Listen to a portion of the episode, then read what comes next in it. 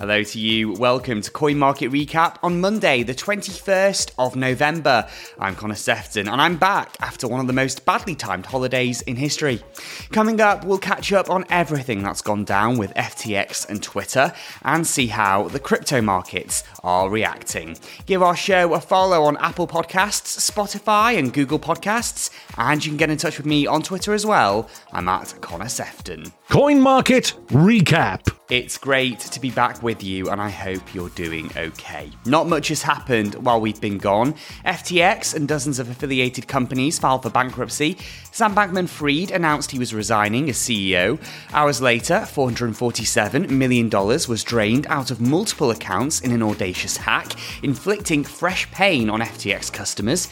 Criminal investigations have been launched. Allegations emerged that SBF had a backdoor that allowed him to move funds in secret. The New York Times was criticised for running a weirdly sympathetic interview with the former billionaire. Conspiracy theorists claimed FTX helped Joe Biden's administration funnel funds supporting the Ukrainian war back to the Democratic Party. Those claims are unfounded. FTX's new CEO, who once helped Enron through bankruptcy proceedings, said the exchange had been controlled by a very small group of inexperienced, unsophisticated, and potentially compromised individuals. Sam Bankman Fried started tweeting out what happened one letter at a time, angering FTX customers. Oh, and Crypto.com accidentally sent $400 million to a competitor.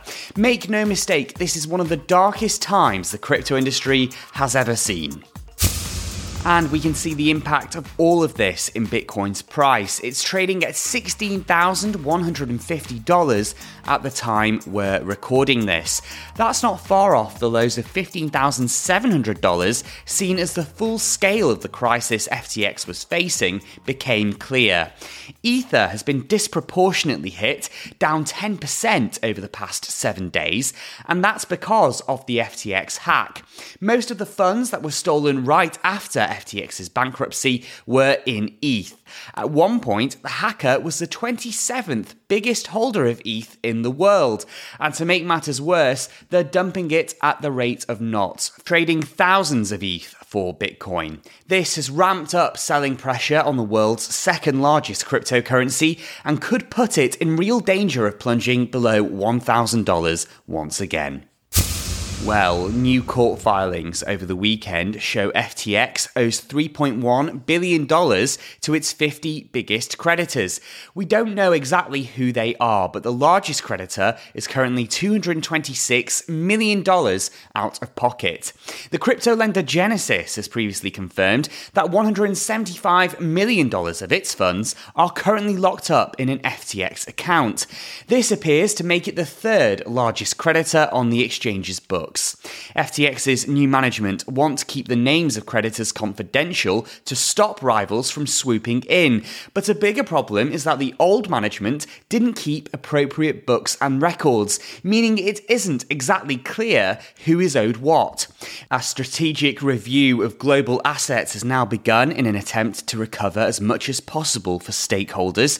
New CEO John Ray has claimed that many of FTX's subsidiaries have solvent balance sheets, responsible management, and valuable franchises, and he's urging employees, customers, and regulators to be patient. New revelations about what was going on inside FTX continue to emerge. Over the weekend, the Wall Street Journal reported that the exchange raised $420.69 million from investors in October 2021. It's now emerged that $300 million of that went directly to Sam Bankman Fried. Such cash outs are frowned upon because they allow founders to reap profits before investors. At the time, SBF described described this as a repayment because he'd spent $2.1 billion buying out Binance's 15% stake in FTX. Of course, the crypto world is paying a lot of attention to what's happening at FTX, but it's important to keep an eye on Twitter right now as well.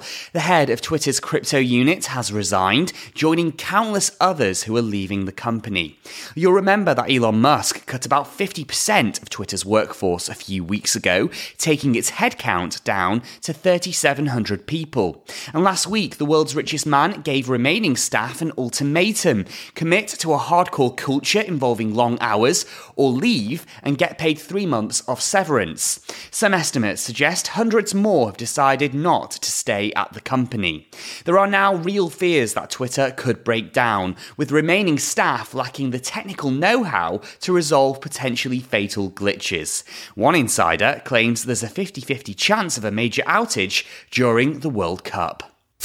That's it for today's coin market recap. It's really good to be with you. Sorry the news isn't any better. Please do leave us a review if you found this episode useful. There's plenty more crypto news and features on our website over at coinmarketcap.com slash Alexandria. I'm Connor Sefton. Thanks so much for listening. We'll be back with more news tomorrow. Bye bye for now.